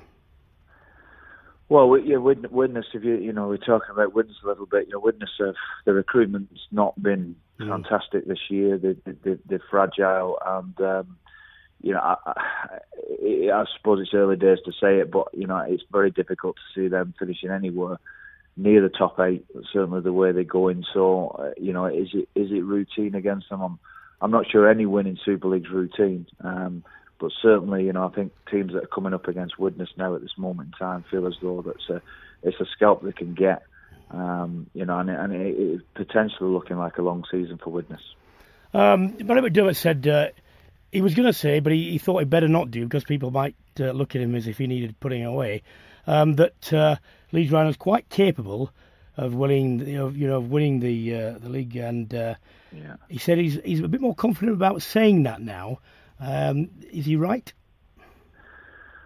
Um, well, I, I think that the, the, fascinating thing with Leeds Rhinos uh, for, for for a long period of time is that you, you you expect them not to win things because you think they've got frailties within the squad, and, and, and I think people have been saying that about them for probably the last seven or eight years, and, and, and continually they've proven people wrong. And, mm-hmm. You know, obviously they've had great leaders in the likes of Kevin Sinfield and Jamie Peacock within that group, which have which have now left and retired. So that certainly dents um, the, their abilities to win trophies. But you know, again, people have written Leeds off again this year, and, and, and they've proven historically in the last ten years that you can't write them off. So, mm. no, I don't think it's a silly thing he's saying at all. I think they have got capabilities to do something this year, and and I think that's a little bit of psychology from Brian McDermott as well, giving his players some confidence mm. actually that they are a good side because two weeks ago they lost by 60 points at Castleford and everybody was literally calling for Brian McDermott's head. They were everything was falling off, and I think that probably is a little bit of a psychology thing to his players. Uh, lastly, uh, probably the pick of the uh, next. I've got uh, Wigan uh, at home to Hull. How do you see that one going? Well, we're going we're going to struggle in injuries wise at this moment in time. They've lost a, a, couple of players today at the game, which which will be very unlikely that they'll make next week. Um, and you know, the, there's a conveyor belt of youngsters at Wigan that come through and do exceptionally well. But you know, again, you you play the game at a very high level, and youngsters are great coming in when you've got experienced players to go with them. Well, Wigan's experienced players are getting less and less at this moment because they they're just losing players left, right, and centre now. Hull have, are a very experienced team, and I think that's a difficult game for Wigan. Very difficult. I think Hull are a, are a good team um, that, that, potentially could get a good win there, and you know Wigan have got to get the troops back pretty quickly. Iestyn, fantastic uh, contribution, and thank you very Brilliant. much. Thanks, mate. All Take the best. Bye bye in association with QBE Business Insurance, principal partner of the British and Irish Lions, supporting the team behind the team. Time to quickly turn our attention to the uh, other hemisphere where Super Rugby is continuing and starting to get a bit better. Um, I think, uh, as you know, we always try to feature one of the countries, and tonight it's the turn of New Zealand. And we're very pleased to say we've got Daniel McHardy, a New Zealand commentator. Uh, good evening or good morning, Daniel. Hello, team. Good morning from here. Yeah, good, good morning. Okay. Uh, I've got Nick Evans uh, next to me, so Nick, uh, Nick is probably better qualified to ask you about how things are going from an internal point of view. All right, let's get stuck. Hey, in, yeah, I'm not too bad, mate. Let's get stuck into it. Um, I mean, the Crusaders Blues, I mean, the comeback kings, the Crusaders, been behind by 15, 16 points in three games coming from behind. But the Blues, um, Tana's under pressure from what I can see. I'm going to tell you what I think and uh, and tell me if I'm, I'm backing up the wrong tree here. But I'm not seeing a lot of leadership. Um, you know, you think of a spine of the team, uh, especially in rugby, you're two, your line out caller, you're eight, nine, ten, you're 12 defensively, and you're 15. Now, I know Ihaia West kind of got the as crook the week before, and I feel a bit sorry for him because Going forward, Rieko Ioane, unbelievable, but he doesn't strike me as someone who's, who talks a lot, organises a lot. Collins is new to the to the team. Um, you know, the game in the weekend, I watched the Crusaders when they uh, they, they got that try back uh, from a rolling maul, and uh, they got them back into the game, and they they were they were brought in, the cameras were on them, and you had Whitelock and Wyatt Crockett laying down the law. Everyone was listening, everyone was engaged. Um, I'm not seeing that at the Blues at the moment. Uh, Nick, can't agree with you more. Uh, you, you, and that name Whitelock. Let's let's look at the Crusaders. And granted, the narrative of the comebacks is almost getting a little bit boring now, isn't it? After a few weeks, uh, but the, his leadership is probably the the least talked about thing. Yeah. Him stepping into that void, uh, and I think the whole team's sort of been empowered by a fresh voice of Scott Robertson. And then you look across the fence when things start going wrong for the Blues, they look sort yeah. of rattled shells of themselves. And uh, I think you've made some very good points about those outside ten a new fullback. Ihaia West, though, 40 odd games now, Nick, in Super Rugby. Is that not enough to have really laid down a marker? So, yeah, true. Uh, Piers Francis was an option that they tried him, but I think he had his own issues. But 24 points to five up with a forward pack that was giving them front football. Pulu, the halfback, who I think has been arguably one of the best yep, signings agreed. Um, anyone has made. 24-5. You've got to find a way to win. But how ridiculous did, was was coughing up that lead? Yeah. within 20 minutes. Half an hour to go, you're down by that many, and with 10 minutes to go, the Crusaders had the lead. So Tana is under pressure. There has not been massive amounts of improvement uh, under his stewardship. Are we still seeing the drain from the Blues? You know, you look around other franchises and you see guys popping up playing unbelievably well, but they started at the Blues franchise. I think it, not not not pointing at someone in particular. no, no, that happens year in year out, doesn't it? Yeah. Uh, uh, but but but, but the, the number that is on everybody's lips here is that ten jersey, Yeah. Nick, and you know it well. Um, I, I think someone was describing it last week as the most cursed jersey in New Zealand sport. Yeah. uh, is the Blues number 10. A- And you need the maestro, you need the conductor to the orchestra. So I, I look at a forward pack that on paper theoretically should provide a platform for a 9, 10, and 12, but uh, are just a, a little bit too inconsistent. But as much as we can lament the Blues, I think you need to go, hey, boy, those Crusaders, they look Yeah. incredibly fit, they look strong. I think Robertson's fresh voices just given them just a, an extra kick this year. And, and once they figure out the start times to games, Nick, and Yeah, actually realise it's 7.35 kickoff, they're going to be pretty tough now, aren't they? So uh, I, I think if you look at the New Zealand Conference, one, two, three, I think that's how it's going to finish. Yeah. I, I really do. I, I just think the Highlanders having lost so many games against uh, New Zealand conference sides now, and, and the injuries they have to Lima Sopoaga for a couple of months, uh, Naholo for at least a month. I just don't see them- getting back into the mix, even though I think fully fit, strength-wise, they, they are capable. I Yeah. just don't see the Blues are capable Well, that's- of that's- getting back into this race. Let's head down to the Cake Tin. I mean, the Hurricanes. I mean, how good are they to watch uh, for a start? I mean, uh, the the stadium looked half full, um, and I don't know why more people aren't going along. Um, thumping my old team, the Highlanders, who, as I agree with you, look a shadow of themselves. A lot of issues going on there, but you know, a little bit of an All Black watch uh, with with injuries to Dag, Naholo, Milner Skudder out. Obviously, Ben Smith just coming back into the fray. How, Jordie Barrett. Um, I, I actually realised watching him for the first time how big he is. I mean, you know, Beauden's not a, a small lad, but this uh, Jordie is absolutely massive. He's quick, Defen- defensively. Um, that shot he put on uh, to, a try-saving tackle, um, and, and an attack. Well, you know, a 15 who can play 10. You know, he chimes in. His great little kick pass um, to Laumape for one of his uh, his tries was was brilliant. Um, he- he's got a shot. Uh, you know, at least a really good bench option.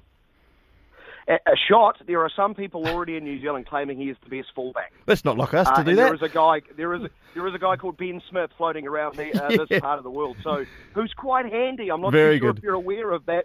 I, I think some people, yes, might be getting a little bit carried away, but the skill set is there. Outrageous. I, I think the game of rugby I most want to see in 2017 is the Barrett's backyard footy game because you've got Scott Barrett, who was the best player on the park for me for the Crusaders Friday night. We know how good Beauden Barrett is, but his brother's skill set. You saw that chip to the wing. Yep. You've already talked about the, the offload, the tackling, um, and the blistering sort of speed over 10 metres. Sounds familiar? It just sounds like his brother, doesn't it? Yeah, it does. Uh, an amazing option. And, and he obviously spent a lot of his time playing in, in Canterbury and, and in our, our provincial championship. And all the buzz out of um, my Canterbury colleagues is number 12 might arguably be his best position. So a bench option for sure. And, um, you know, the Smiley Barrett stable continues to produce some pretty talented uh, footy players. Well, ga- I mean, you gave the uh, one, two, three New Zealand conference. When you look at the Australasia group as a whole, the only real interloper is the Brumbies. Are they really seen as the equal of the uh, the competitors within the New Zealand conference, or, or is the, the table flattering them a bit? Well, I'll try to open my two Kiwi eyes, Brian, which you know can be difficult. I know. I understand that. I, I, look, I look at the Brumbies as a lesser of a side this year, considering what they had available to them last year. I think they've lost some uh, a couple of key players. So I, look at that uh, Australasian conference as a whole and see Chiefs, Crusaders, Hurricanes having just separated themselves from the rest. Sorry, Australian fans. I, I, there, there was much hype about the Reds heading into the season. They've lost three of their opening four games. Uh, the Force always battle. The Waratahs too. That their form must be massively concerning, having lost three of the opening four games. Uh, and the Rebels are the Rebels, as we jokingly call them. But uh, the Brumbies, I'm just not sure if they're as talented as they were a year ago. So it is. It's a real struggle in that Australian market for a really high caliber teams to, to push on for a title. And boy, do they need it with. Uh, with them really struggling in that market, um, you know, the, the local football competition signed a, a broadcasting deal only a few months ago that eclipses rugby overall in Australia, mm. and I think that just shows you of, of, how much they are battling there. And unsurprisingly, um, one team apparently will be culled out of their market. Perhaps um, finding a, a, way to strengthen all the sides will provide a better product and be more more engaging. But if we're looking at 27 Super Rugby, 2017 Super Rugby, there's a few Kiwi sides. I, I throw the Lions into the mix. As far as title contenders, that was my prediction at the beginning of the season that the Lions would win it overall, um, due to the softer draw and should be able to play home finals too. Um, so that, I, I, just don't think an Australian side is capable of winning it. Sorry to say. I, I agree, mate. And, and I was talking to Michael Lynagh the other day, and he he said there were more people watching two New Zealand games, uh, new, two New Zealand yep. teams playing in Australia than actually watching an Australian game. Now I know there's a lot of Kiwis in the Gold Coast, but uh, I mean that paints a that, that, paints a picture. Lots of tattoos. Yeah, yeah, that paints a picture in itself. But um, you know, obviously the Rebels being privately owned gives them a massive edge. You know, it doesn't cost the ARU uh, anything. Um, and, and, I heard there's maybe something that the Brumbies an option merging with the the Rebels themselves. Yeah, ironic, isn't it? Because if you look at the history, the Brumbies are the most yeah. successful side in Australian rugby. But if we're looking at metrics of population-based potential market, it's hard for anyone to ignore the five million odd Victorians floating around uh, compared to mm. to Canberra. Uh, there's not a lot going on in Canberra uh, at the really? best of times. uh, you, yes. you amaze yes. me. We, we, yeah, startling to hear. I know that. Oh, less I much prefer to go to Misery in the UK, uh, but I'll leave that alone. Uh, so, so I feel for the Brumbies, but dollars and cents, you've got to find a way to create revenue and money because uh, the best, the, the second tier of players often cherry picked, head offshore. Uh, I think last count I ran into a South African colleague. Last count they've got 428 South Africans playing yeah. offshore at the moment. It's staggering. So Super Rugby's always been a strange old beast. Um, and they've got to find a way to get it right because they have simply diluted it. There's too many freebie games. There's too many games that, as Nick pointed out, you look at the calendar and you go, nah, I have no interest in that. I'll, I'll watch the 5.30 game, even if it involves two teams not from my country. Well, Daniel, we'll, we'll leave it there with the sentiment of, I feel sorry for him, but not that much, which is a good Kiwi sentiment towards the Aussies. Thank you. Anytime, guys. Thanks, forward mate. to it. Take it easy. Nearly the end of the show. We've got uh, QEB's, uh, QBE rather, their Lions watch to do. Now, we can be much more specific now. Um, do you think the mix will be um, even across the countries, or is one team going to actually probably have five or six players? You think? I think you, you made the point earlier on that I think there might not be as many English in there as we as we think. I still think the the bulk will come will, will come from there. Um, I still I still look at the back row and it's you know it's flip a coin on some of those some of those players. I mean, I, you know, you look at Jamie Heaslip not playing in the game is put him put him back in the in the picking order just for, purely for not playing. It's not his fault. He, you know, it was his fault. He rolled his ankle, but um, so much of it depends, and we don't know on what what Warren Gatland wants to actually exactly, do. Exactly, exactly. And are we are we ever going to get an answer with that on, on the style of play that he wants? We're probably going to get it by what he picks. Um, Absolutely, exactly. So we're going to have to we're going to have to wait and see until then. So you know, coaches are very um, you know they keep it to their chest until, and then you can only really gauge it from the side that they pick. So. It's up to you, mate. You're going to have to get in some questions and uh, no. Well, I've, I, I've, I've, had to pick mine for the Telegraph and all with everyone else, and I hate doing it because you know, I want to caveat everything. But well, go on, this, throw it that, out there. Throw it out there. But that, but that, but that. Um, have you got I, it? I haven't got it on me actually. Oh. You'll, have, you'll, have, to, you'll have to buy the paper, mate, uh, to, to, find that out. Let's leave it with this because we're over time. At least we're not 21 minutes over time. But uh, is there a nailed on captain? Uh, no, I don't think so. That's the end of that one then. Right. Um, what Owen Farrell has been mentioned in lots of guises. Yeah. But I and he, he may well start at 12, but I, I just wonder if you pick um, the Ireland halfbacks, which is probably going to be the case, whether someone like Henshaw, who's played them a lot, then comes in contention, much more contention because he's familiar. That sort of decision is all over this squad. And and how do you think that thing that might go? I think combinations will come into it a lot. Um, maybe more so combinations in specific areas, like you say, the 9 10. Yeah. Um, you know, I, I think you're nailed on there, 9 10. I mean, I, I would put Farrell at 12, Henshaw at 13. That's for me because you've got cover for 10 already out there. It means you can be a bit more flexible with your bench. Mm-hmm. Uh, you've got two goal kickers, which then again, you don't need to worry about another goal kicker on the bench. Mhm. Um, so I think combinations do come into it, but I think uh, centre pairings and things like that will be. I think you'd be a bit more flexible there. I, th- I- think it probably isn't- as important as you think. The problem is they don't have a long. that- There's not a lot of time together before before No. they're straight into it. You know, No. and and that is probably the big concern about, and that's why I think more so combinations in specific areas, more important areas like your 9-10, um, you know, like your maybe maybe your front row, um, you know, centres back three, you know, uh, you know, we can look everywhere and say combinations are important, but I think the specific areas, especially 9-10. I, I hope it's not the case, but it, it might be uh, that we don't get to, to speak together uh, in this uh, on on this uh, show Mm. before the Lions go. But do they have a realistic chance of winning the series? Do they have a realistic chance of winning the series? I think no, but I think it's going to be a lot closer than than, than some people are saying. I think the Six Nations is showing that. I think um, there are some quality players up here in the Northern Hemisphere, and believe me, New Zealand are aware of that. It, it- the Six Nations is not what it used to be, where it was just a, a funny little game, you know, Mm. tournament up there. Now it is a quality quality. Um, tournament, and there are some quality players in it. And I think this will be a very strong Lions team, and it is going to be interesting to see the team that the All Blacks pick, and that that will be just as hard as as us talking about what Lions team there will be. Well, we've now come to the end of the show. Actually, we're six, I think, six minutes over, um, and we haven't had one scrum. So, can I just say goodbye? Thank you, thank you very much for listening to Brian Moore's Full Contact in association with Telegraph and QBE Business Insurance. Many thanks to uh, my co-host again, Nick Evans, for joining me in the studio this week, and to our producer, Abby Patterson. Next week, my co-host will be the former Newcastle Saints and London Welsh back Tom May.